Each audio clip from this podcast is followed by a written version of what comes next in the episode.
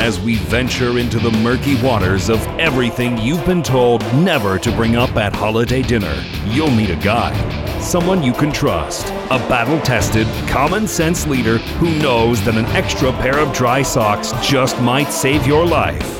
That wise old sage has arrived, and he is shouting the Schmidt Show battle cry Schmidt heads unite! Good morning. Good afternoon.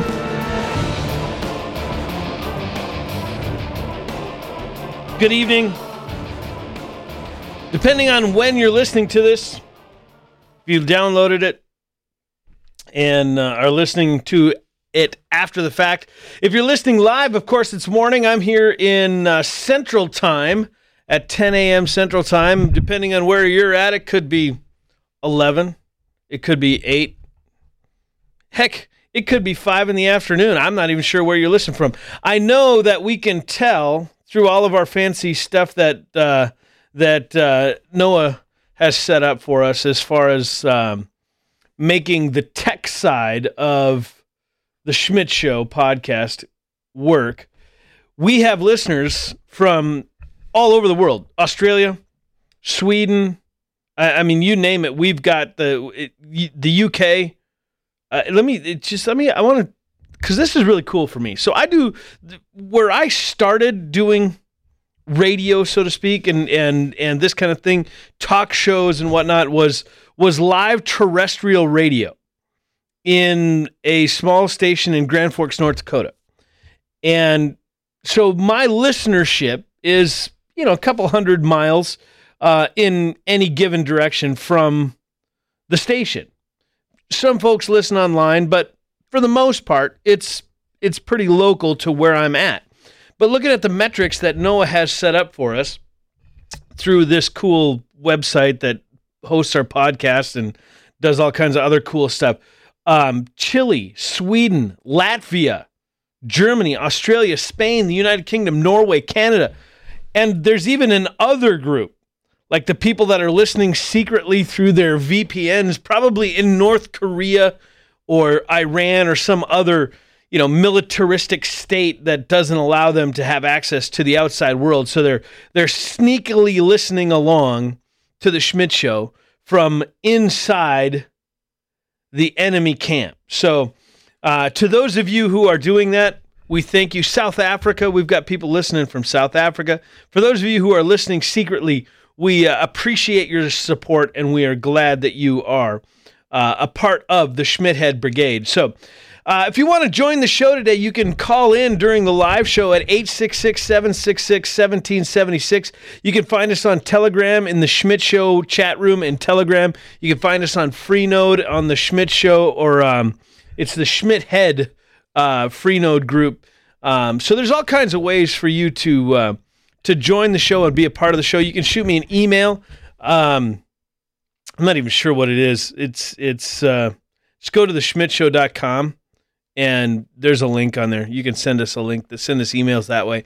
I this is I'm I'm not a real techie guy. I used to work as a tech support guy for uh, Gateway Computers and did some te- tech support stuff for Hewlett Packard back in um, the late '90s, early 2000s.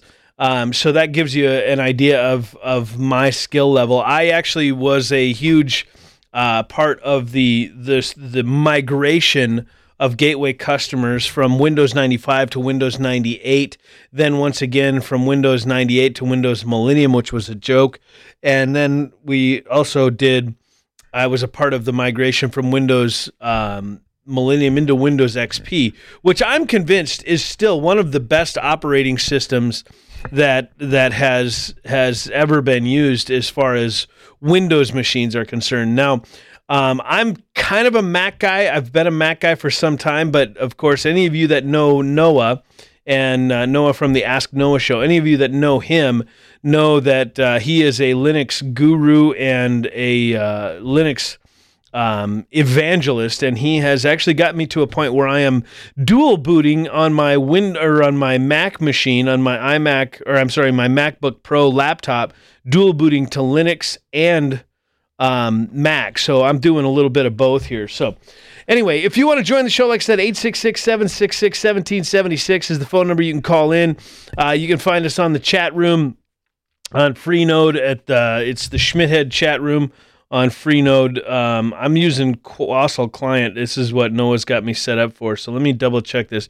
Yeah, it's just, uh, it's hashtag Schmidtheads with, uh, with one S or with uh, yeah hashtag Schmidtheads plural. So you can join us on the Freenode chat room there. Um, like I said, uh, if you go to Telegram, you can get a hold of us there. I also want to mention this. I, I, I have I have avoided um, begging for money um, because I'm not necessarily doing this whole podcast thing um, to become rich and famous.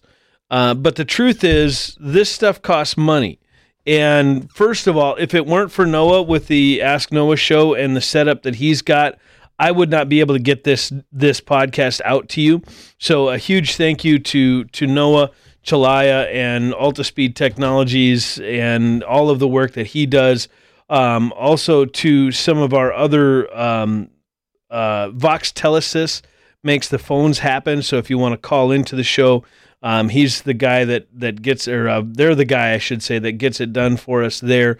Uh, but all of this would be impossible if it were not for Noah and uh, Noah Chelliah and and Altispeed Technologies. So um, a, a, quick shout out to them. But this stuff costs money um, to make this podcast happen. Our our subscription to Fireside and the phones and and all of the other things that that we have to to cover the cost of to make this happen. So, if you wanted to support the Schmidt Show, if you appreciate the Schmidt Show's content, um, and we will do our best to continue making it better, please go to Patreon and um, and and become a member of the Schmidt Head Brigade. We're working on. I've got a I've got a, a, a graphic design company that is putting together.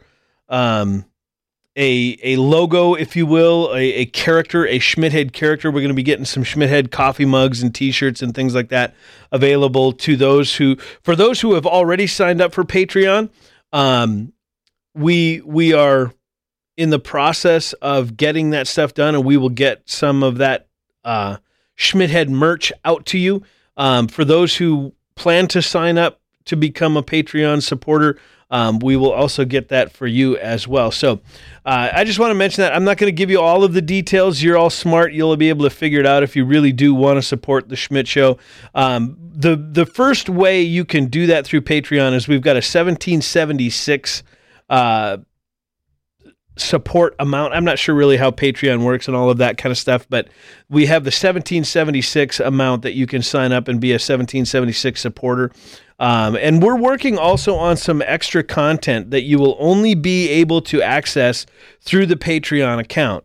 Uh, or through the Patreon stuff. We're going to do some politics 101 stuff, some some civics 101. You know why we as conservatives, for me anyway, why as I as a conservative, why do I believe the things that I believe, and and why do I take the positions that I take on these various things, and what's my thought process on how to get to those. So that's that's all going to be available only to Patreon supporters uh, down the road once we get that content created as well. So that's that's actually all in the works uh, as we uh, move forward with the Schmidt Show. So anyway, uh, again, thanks for joining me. I appreciate everything that uh, that you all do to download the the various episodes and and subscribe to the podcast. It's podcast.theschmidtshow.com.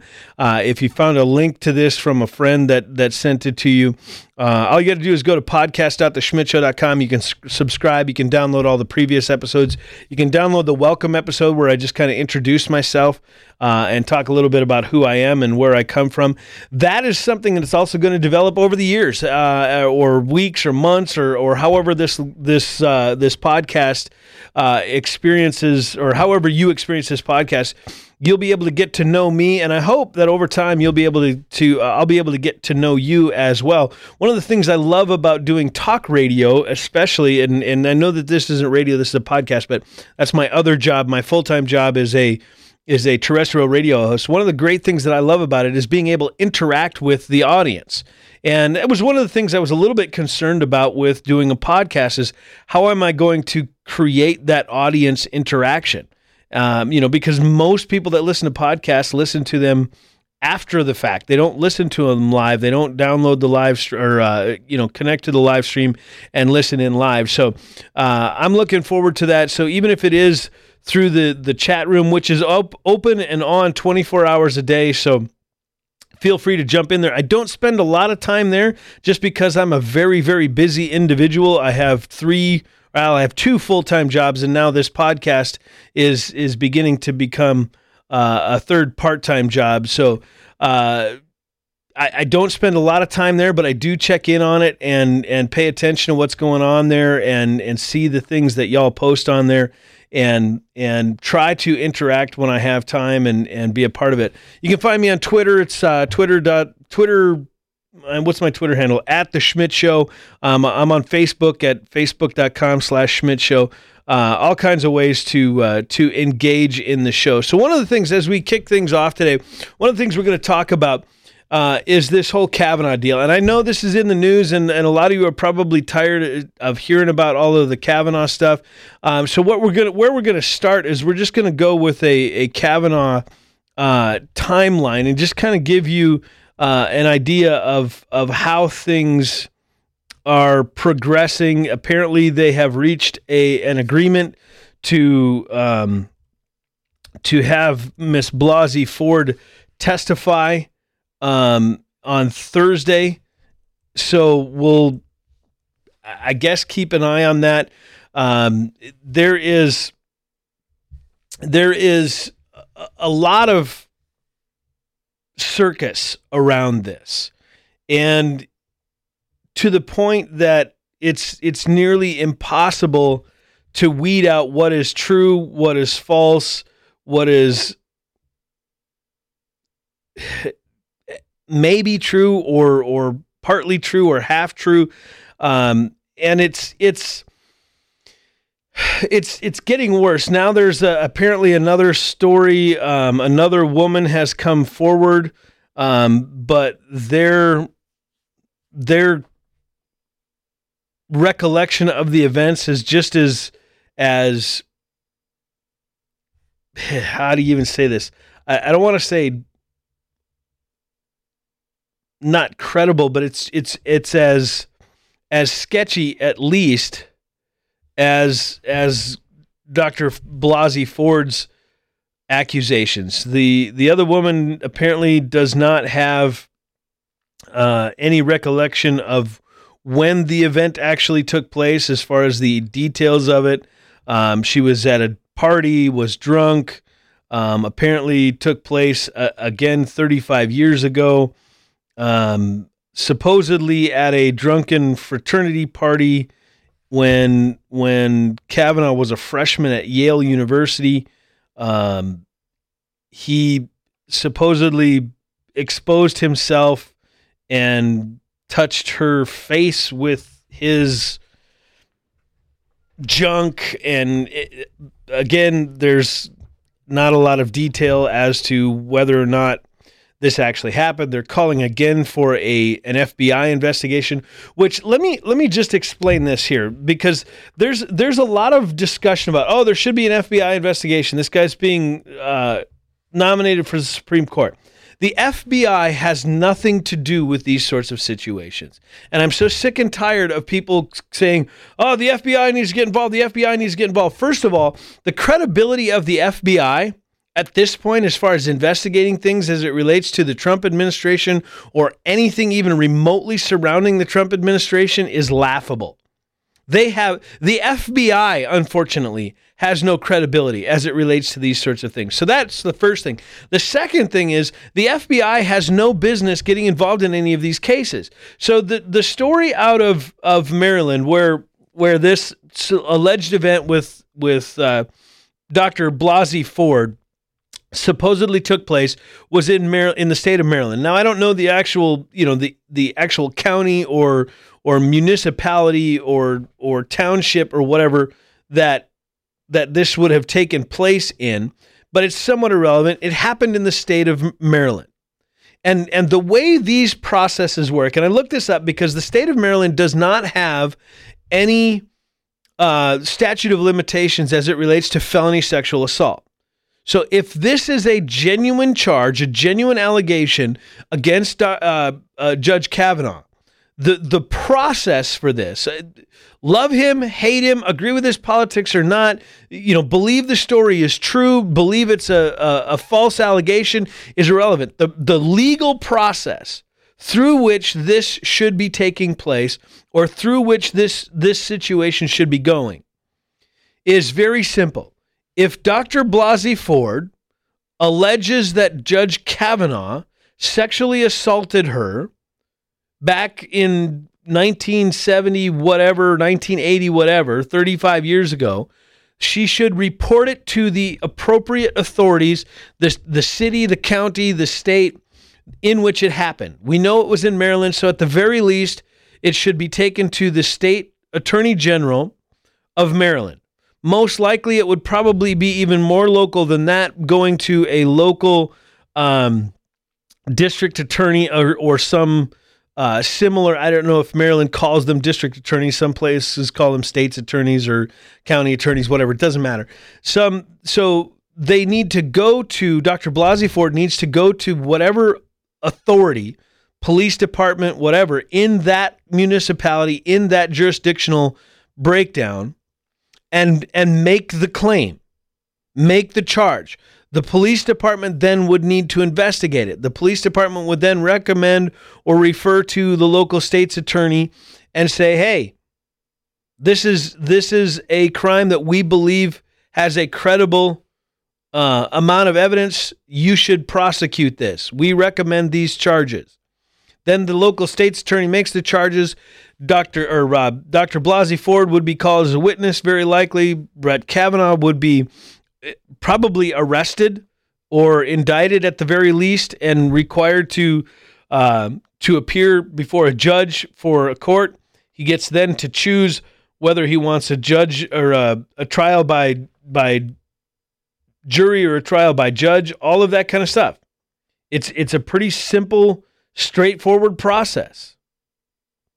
That's that's that's it. Then after the prosecution makes their case and the defense makes their case, the closing statements are heard, all of that, the jury deliberates, they choose to either find him guilty or not guilty, and that's the end of it. If he's guilty of a felony um, sexual assault, he goes to jail.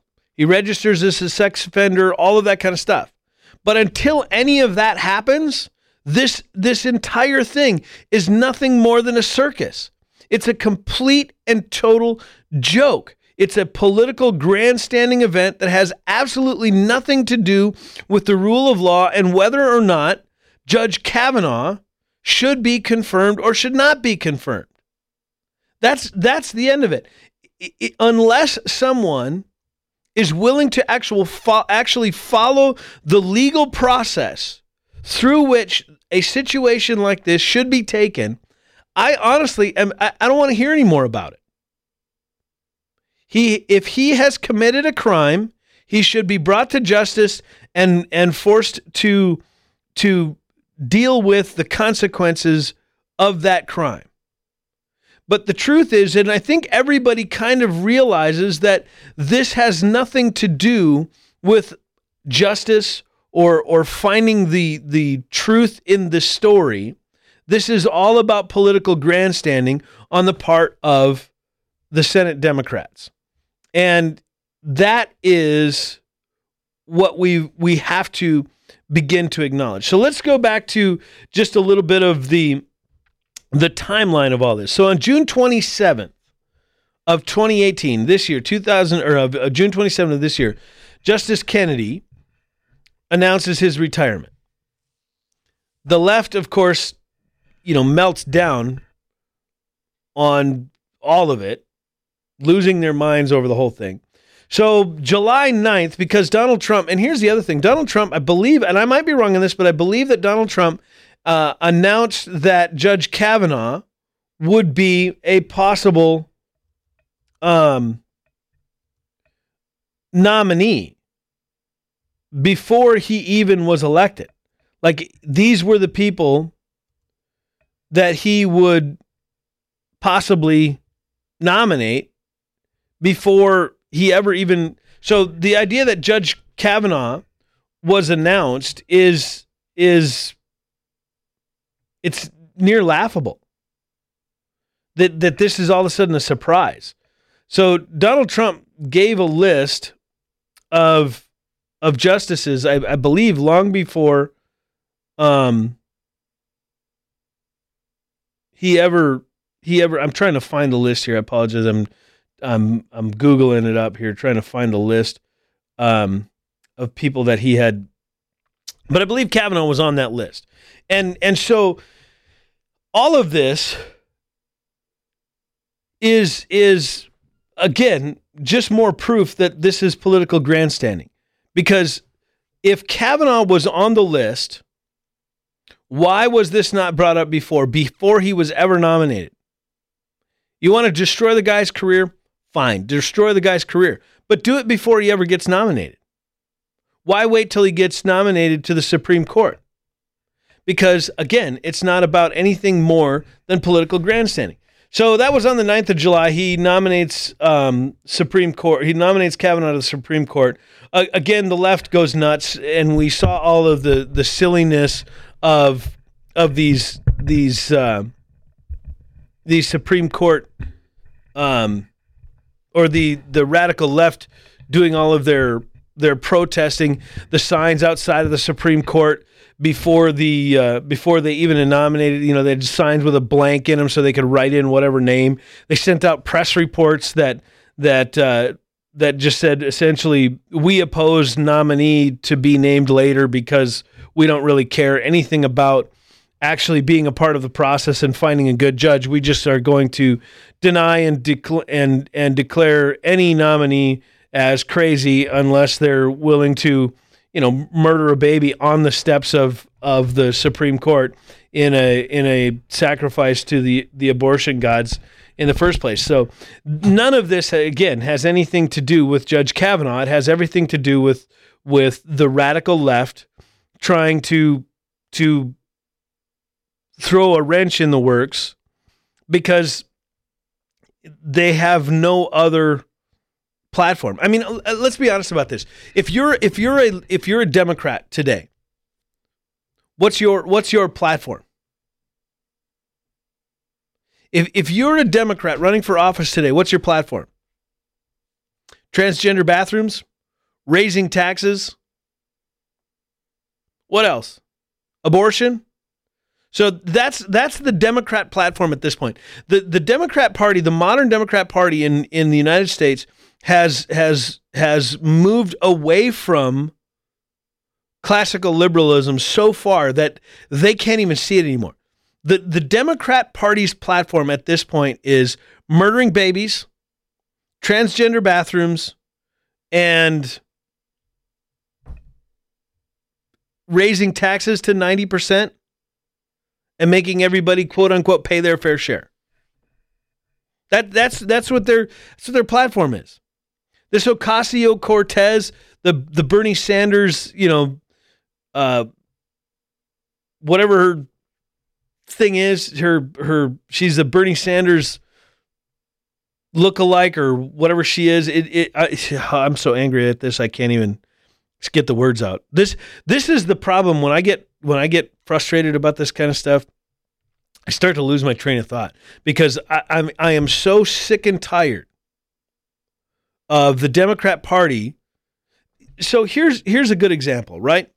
The the Democrat Party is no longer campaigning.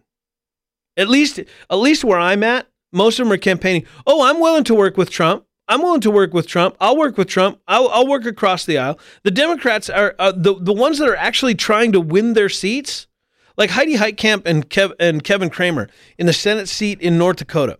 It's probably the biggest Senate race in the country. It's going to be one of the most expensive. They both raised over ten million dollars, I believe, and and these these two are running to actually win the seat. And Kevin Cramer was personally asked and personally endorsed by President Trump to run. He he personally met Kevin and said, "Kevin, I need you to run. I need you to unseat Heidi." Kevin didn't want to do it. He said, finally gave in and said, "All right, fine, I'll do it." Heidi Heitkamp is running on the fact that she's more willing to work with with Donald Trump than Kevin Cramer is. The Democrats that are actually trying to win their seats are running on I'm more Republican than the Republican. The Democrats that that don't have to fight their seats and and the ones that have have not have not been engaged in a a death or a fight to the death kind of battle they're they're so far out of touch with with the regular Joe American that they're almost unrecognizable. We have we have Democrats in North Dakota who are running on literally running on I'm more Republican than the Republican candidate. You should vote for me because I'm more pro Donald Trump than the than the Republican candidate. But the Pelosi's and the Schumers and the the the the Feinsteins and the the Hanoi Hanoi whatever her name is and from Hawaii Hanasi or whatever I, it doesn't matter. I don't honestly don't care who she is. They are at a point where the only thing they've got left is we want to raise your taxes to pay for welfare benefits. We want to make sure that your children in, in middle school are the boys and girls are all showering together. And we want to make sure that we enshrine abortion as a sacramental right across the country. That I mean, I, I'd love to hear from a Democrat that can explain to me why or or what their platform is beyond taking more of my hard-earned money, murdering babies, and making sure my my daughter is forced to shower with a 15-year-old kid with mental illness. A 15-year-old boy with mental illness. But that's the thing. There's nothing out there. That's their platform. This, this idea that there's going to be a big blue wave, I don't buy it. I, I think the, the great blue wave of 2018 is going to barely be a pathetic blue splash.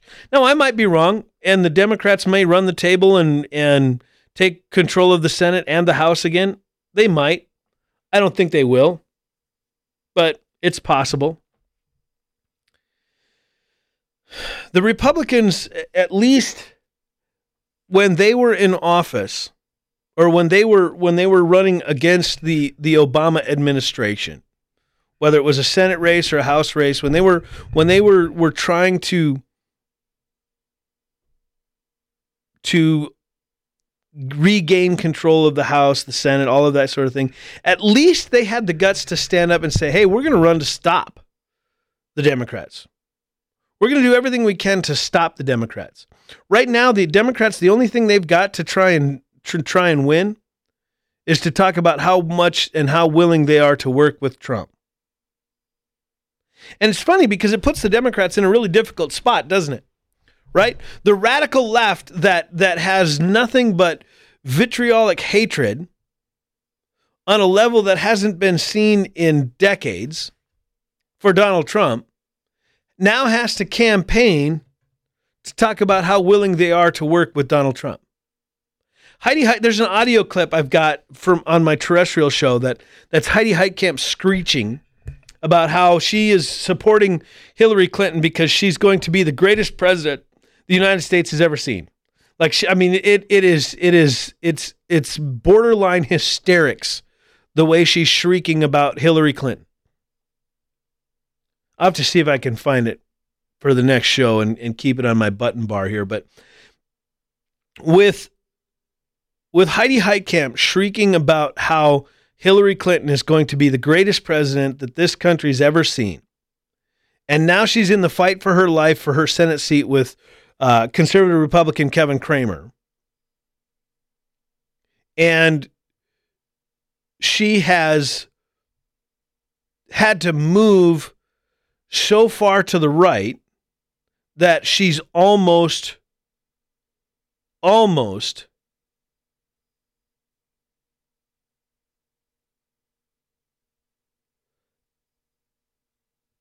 she she's bordering on, I guess you could say, unrecognizable in her political stance because every vote she's made has been pretty much down the line radical left.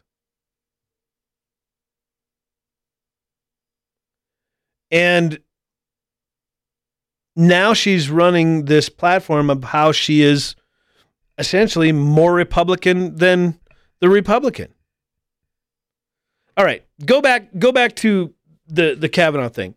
So Judge on on the 9th of July, Trump nominates Judge Kavanaugh. Um and of course all of the media, the, the left completely loses their minds once again. Uh, women are going to be forced to to give birth to babies that they didn't even know they were pregnant with, and and every woman that has a has a a miscarriage is going to be uh, strung up and lynched in the town square. And I mean, all of the you know, and and what was the the one idiot on the left actually made the comment that that you know millions of women are going to die because of this. Look, here's here's how this is going to play out. Even if Judge Kavanaugh is confirmed and and by some miraculous invention of the law that we didn't know existed yesterday, they are they decide the judge the the Supreme Court just decides to hold a, a session and having it make an executive decision to overturn Roe versus Wade. Nothing changes. Abortion and and all of that, nothing changes. Women will still be able to get abortions. It will not become illegal. It would simply revert back to the states to choose whether or not they want to allow for abortion in their state or not. So, in states like North Dakota, where we are much more conservative and much more Republican and much more right leaning, states like North Dakota, the, the abortion laws might stiffen up a little bit. They're already pretty stiff here in North Dakota. But states like California, New York, Massachusetts, this, the the abortion laws, I would guess, would probably actually loosen up.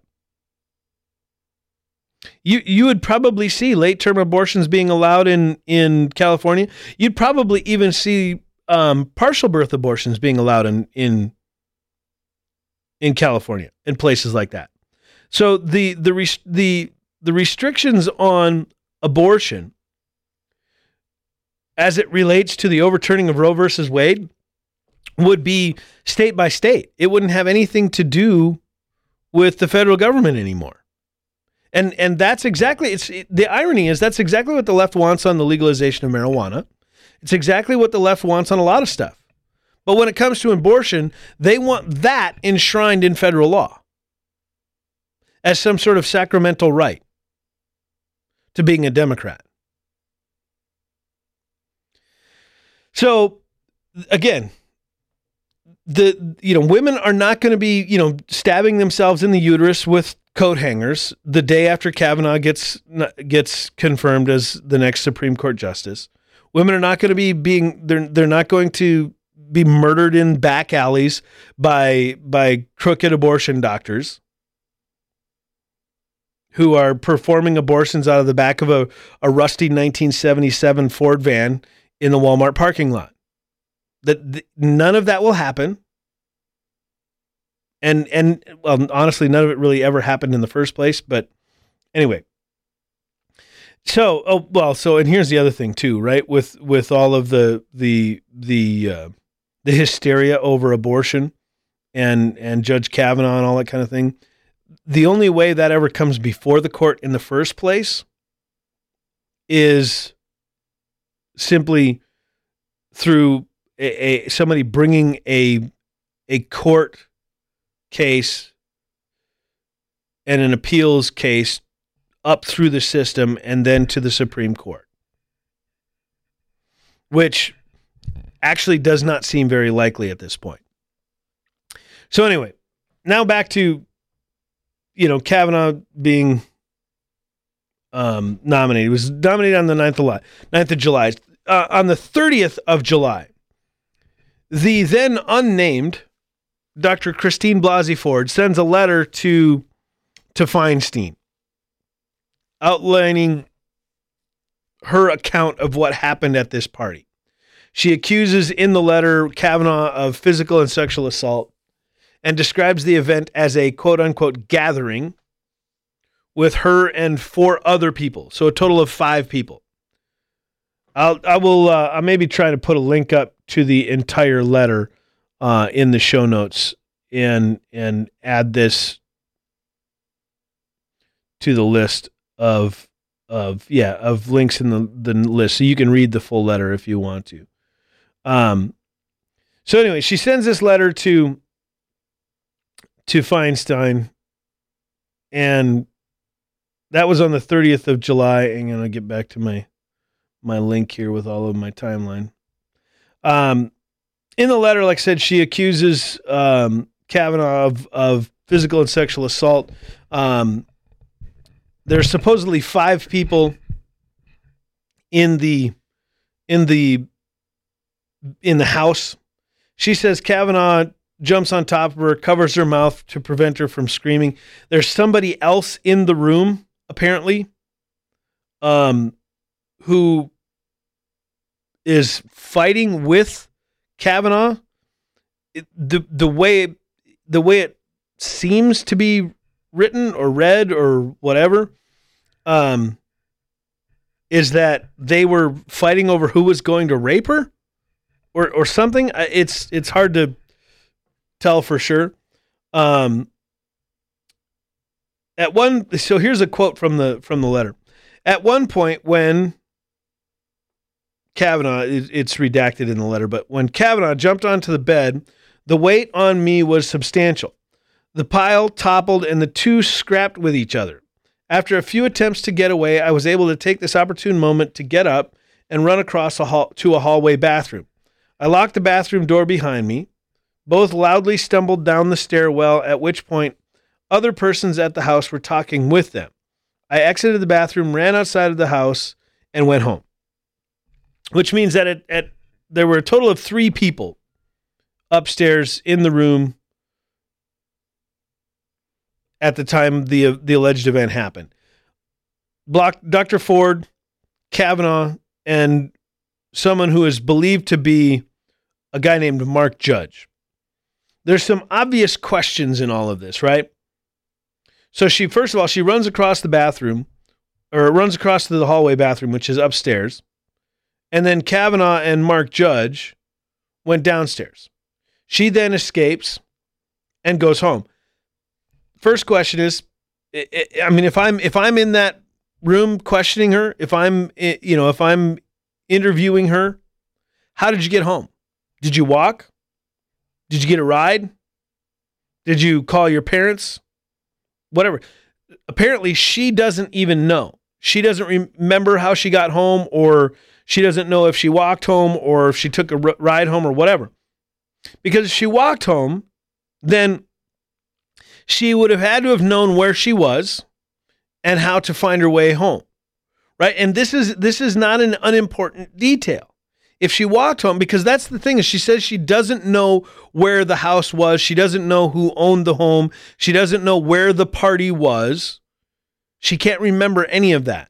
But if she walked home after a traumatic traumatic event she would know how she got home or she would at least like say if she walked home she would at least know the general vicinity of where this house was and and so then some some detective work could put together a possibility of who owned the home therefore providing more witnesses. But rather she ends up simply describing the house as a quote suburban maryland area home. Well maryland's a state so a suburban home in an in an area the size of an entire state is awfully vague.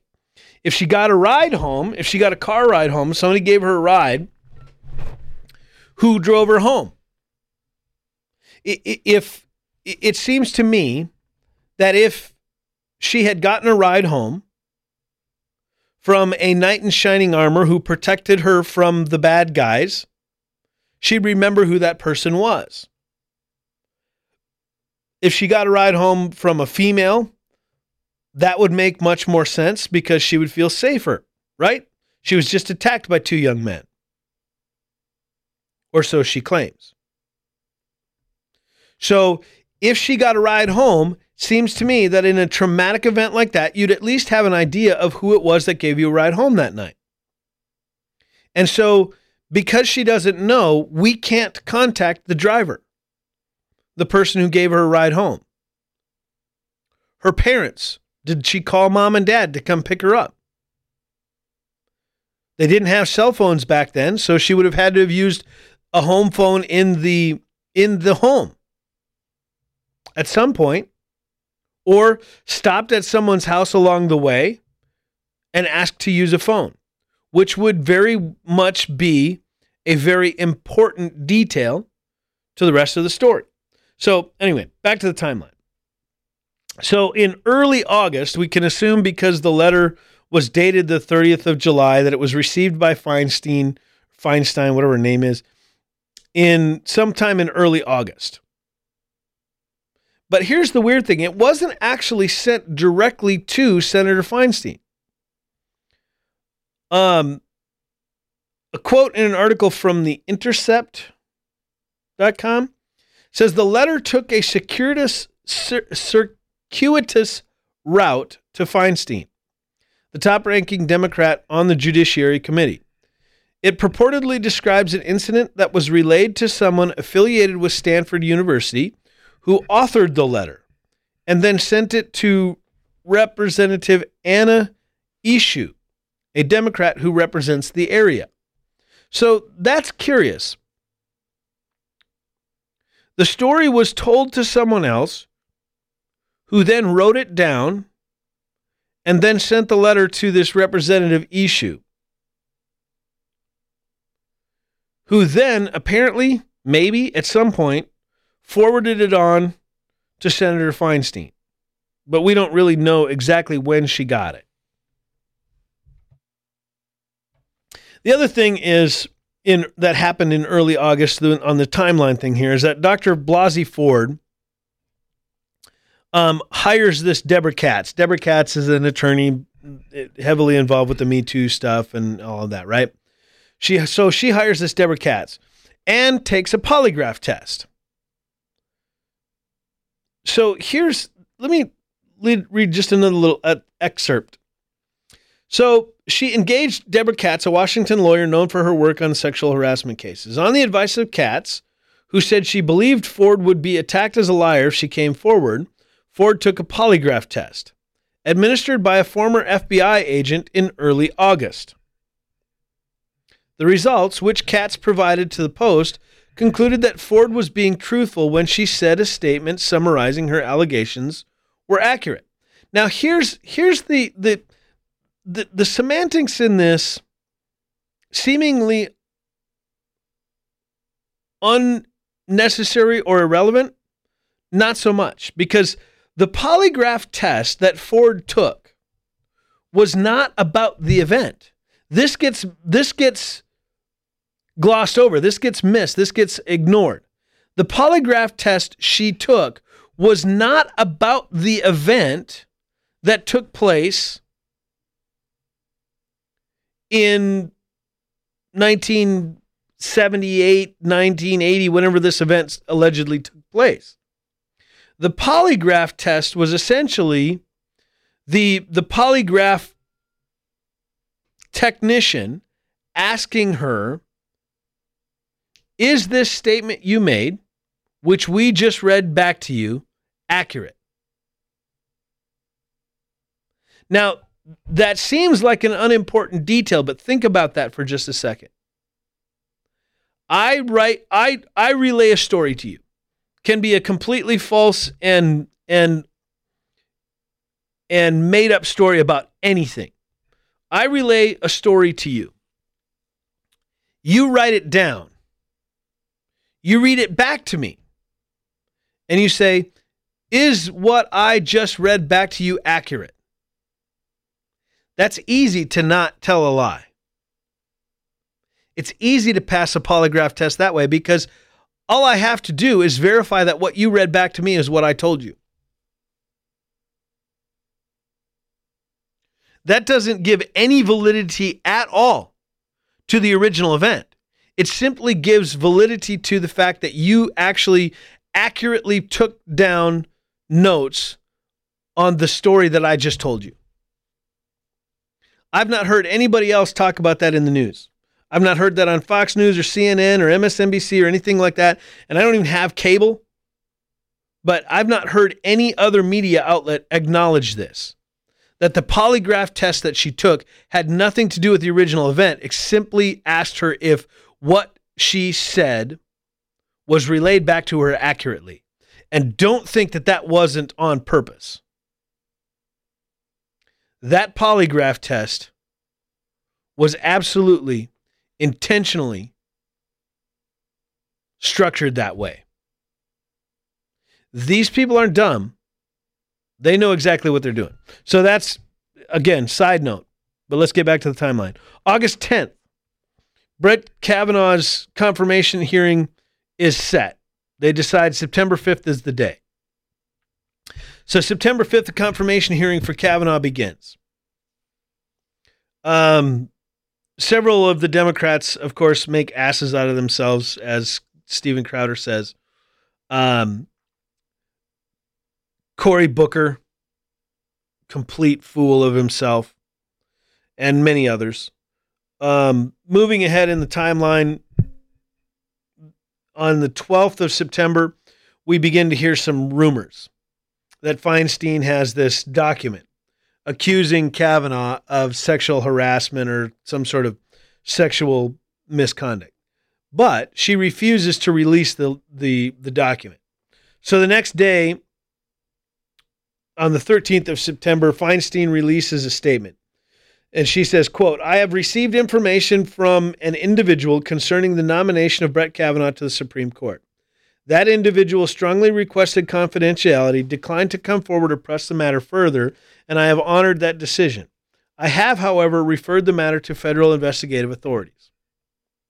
Again, as I said earlier, the federal investigative authorities have no jurisdiction in this matter whatsoever. The day after that, Mark Judge, the guy, the other guy that was named as the other boy in the room with Kavanaugh, denied the allegations and, of course, confirmed Kavanaugh's character. He says, quote, it's just absolutely nuts. I never saw Brett act that way.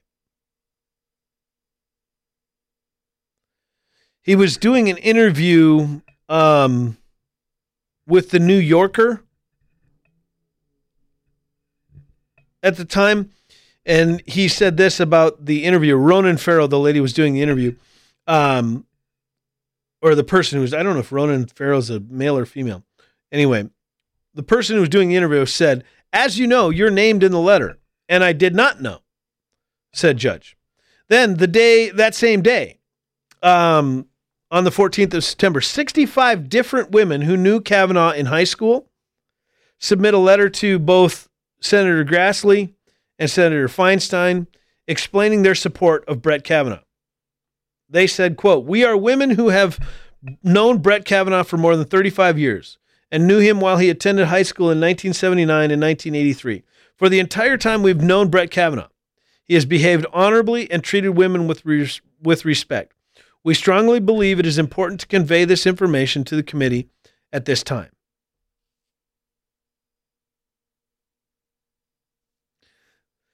That's a pretty big deal. 65 women. Compared to one. On the 16th, a couple days later, on the 16th of September, Dr. Blasey Ford talks to the Washington Post about the letter she sent to Feinstein, thus revealing her identity. She reveals to the Washington Post this. Ford said, and this is a quote from the Washington Post article Ford said that one summer in the early 1980s, Kavanaugh and a friend, both stumbling drunk, Ford alleges, corralled her into a bedroom during a gathering of teenagers at a house in Montgomery County. Ford said she told no one of the incident in any detail until 2012 when she was in couples therapy with her husband. The, te- the therapist's notes, portions of which were provided by Ford and reviewed by the Washington Post, do not mention Kavanaugh's name, but say she reported that she was attacked by quotes or students from quote an elitist boys school who went on to become quote highly respected and high-ranking members of society in Washington end quote. The notes say the four boys were involved. A discrepancy, Ford says, was the error of the therapist's part. Ford said there were four boys at the party, but only two in the room. In an interview, her husband, Russell, said that in the 2012 session, she recounted being trapped in a room with two drunken boys, one of whom pinned her to a bed, molested her, and prevented her from screaming. He said his he said he recalled that his wife used Kavanaugh's last name and voiced concern that Kavanaugh, then a federal judge, might one day be nominated to the Supreme Court. Which is that's an interesting detail to me. Why would she assume that? Why would you assume that just because he was at the time would have been on the Washington D.C. Court of Appeals, the D.C. District Court of Appeals. Why would she go? Well, uh, yeah, I, am just gonna I'm just mentioning this because I think someday he might be nominated to the Supreme Court. That seems like an unnecessary detail. That sounds like a to me that sounds like a 2020 hindsight is 2020 kind of detail. Like, well, now he's being now he's being accused. So yeah, we knew that he was going to be a Supreme Court judge. So or, or be nominated. So we, we, we were concerned about that. Doesn't seem to fit. Why, if that was the case, why wait six years until he was actually nominated? Why not destroy his career before he ever got started? Why wait? The only logical answer is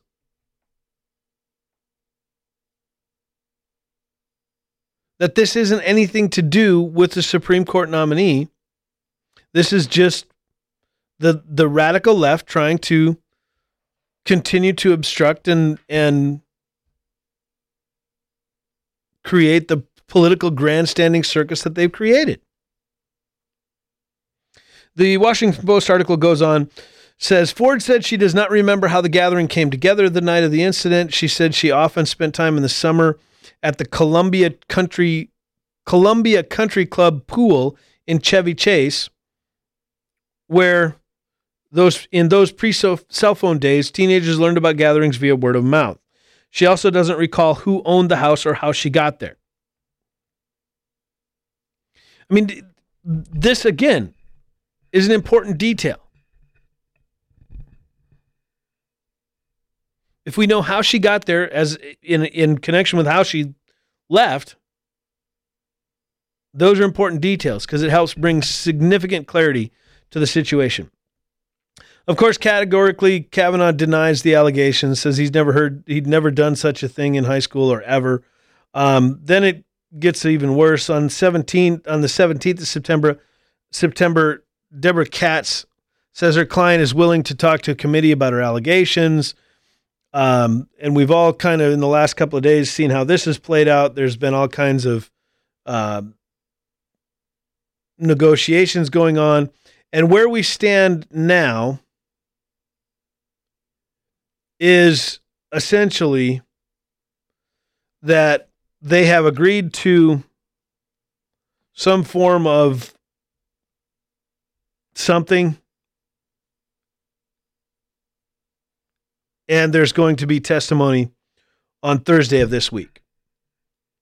That's that's where we've essentially ended up at this point. Is we're finally going to have an actual testimony and discussion on this or or hearing on it, or what I don't know what you would actually call it. But this woman is going to testify before the Senate Judiciary Committee.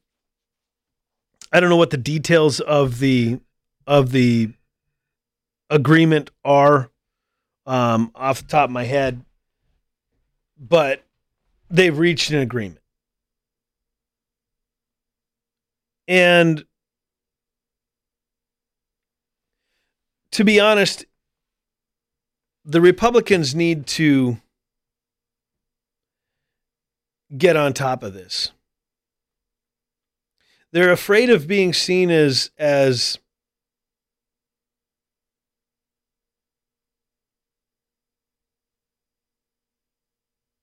obstructionist or or not believing rape charges or or whatever it is that they're afraid of in the media. They're they're afraid of being vilified in the media if they don't do all of this and allow for all of this.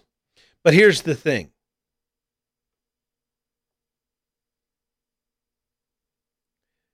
They are already being vilified in the media. It doesn't matter. It doesn't matter what they do. They will be vilified in the media. So, my advice to the Republicans get over yourselves, get out there, and do your job. Advise and consent, and confirm Judge Kavanaugh's nomination to the Supreme Court. Because it doesn't matter what you do, it doesn't matter what you say.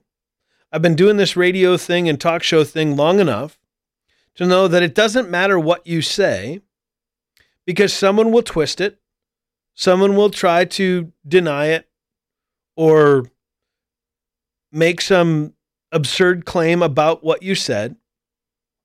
I've been called every name in the book, uh, you know, racist, bigot, whatever. It, it doesn't matter. I don't care anymore. Call me what you want. Because in the end, they're going to do it anyway. So all of these Republicans who are afraid of what will will be said about them in the media, get over it. Because they're going to say it anyway. Do your job and do what's right by your constituents. It's that simple. Do your job and do what's right by your constituents. Because if you can't do that, you shouldn't be a senator in the first place. If you can't take a little heat from from Rachel Maddow and Chris Matthews, you're in the wrong jo- uh, in the wrong business. You're in the wrong industry. Suck it up. Quit being a wimp. Quit trying to be liked do what's right by your constituents. So, and I've said this before when it comes to Senate and the House of Representatives and all these politicians, they always say, "Oh, we gotta we gotta make sure that people like us and our ratings are good and approvals and whatever." Knock it off, because here's the here's the here's the the little known fact that that goes against conventional wisdom the people that you represent back in your states as the House of Representatives or as senators, the people that you represent, they want someone who's going to stand on principle and do what's right. And I've said for years, the, here's what needs to happen to fix what's going on in Washington is that someone needs to go to Washington, a representative or a senator or whatever, with the balls to fall on the sword and say, I don't care if I get reelected. I don't care if this costs me my career. This is the right thing to do. This is what the people of my district, the people of my state elected me to do. And so I don't care if it's the right thing or it, I don't care if it's the, the, the popular thing or not. I know it's the right thing. And therefore, this is how I'm going to vote. And, and release a press statement that says, look, you're going to hear a lot in the media about how I'm this, that, and the other but I don't care. This was the right decision for you, my constituents. And I know that some of you will not want to vote for me next election cycle because of what I did and how I voted. And I don't care because this isn't about getting reelected. This is about what's doing what's right by our country, by our state, and by the people I represent. And if they do that, and if they take that position and they say, I don't care what is popular, I don't care what gets me reelected, I'm going to do what's right, They will be reelected in a landslide and, and by bipartisan support.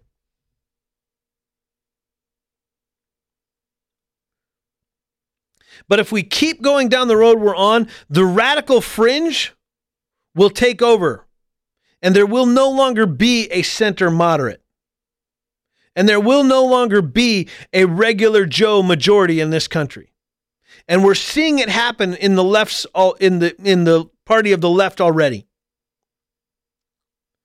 People who are at least normal, decent human beings are being chased out of the Democrat Party by the Pelosi's and the Schumers and the Harry Reids and the Ocasio Cortezes and the Bernie Sanders.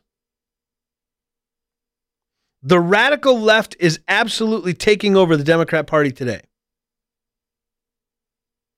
And it's because so few of them have any principles on which they stand.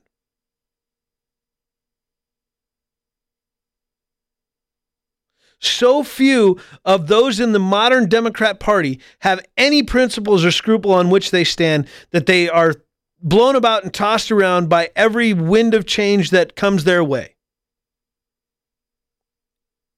So, to the Republican senators who are tasked with taking this fight to the to the Senate, quit being wusses Get out there and do your job and do what's right for the people who elected you. Senator Heitkamp in North Dakota is in a state where she where Donald Trump was elected by a 60 to 30 margin. He won by 30 percentage points in this state. What do you think the people of North Dakota want you to do, Mrs. Heitkamp? I guarantee you it's not to continue the circus and stall this pathetic display of desperation by the Democrat Party on Judge Kavanaugh.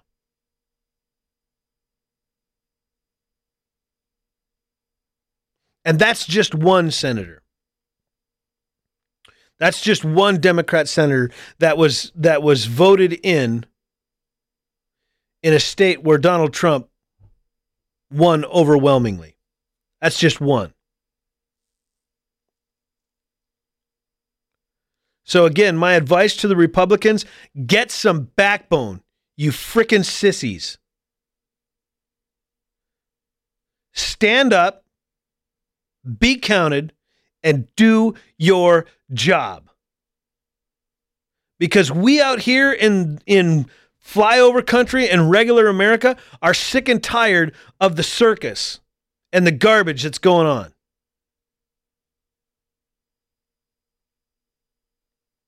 Call for a vote and get Kavanaugh confirmed.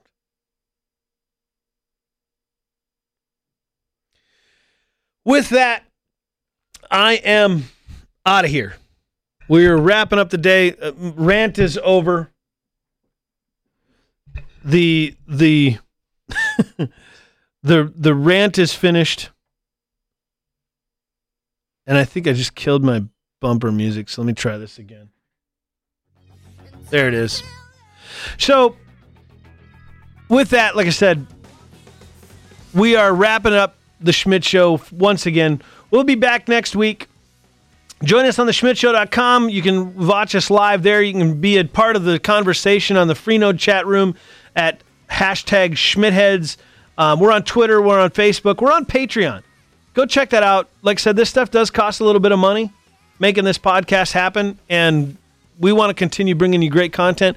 And we want to bring you more and more and more content. But that gonna that's gonna require some some resources. So I'm not gonna like say I'm not gonna give you all the details. You can search Patreon. You're all smart. You'll be able to figure it out. I'm Brad Schmidt. The Schmidt Show is out of here. We'll see you next week. Schmidtheads unite.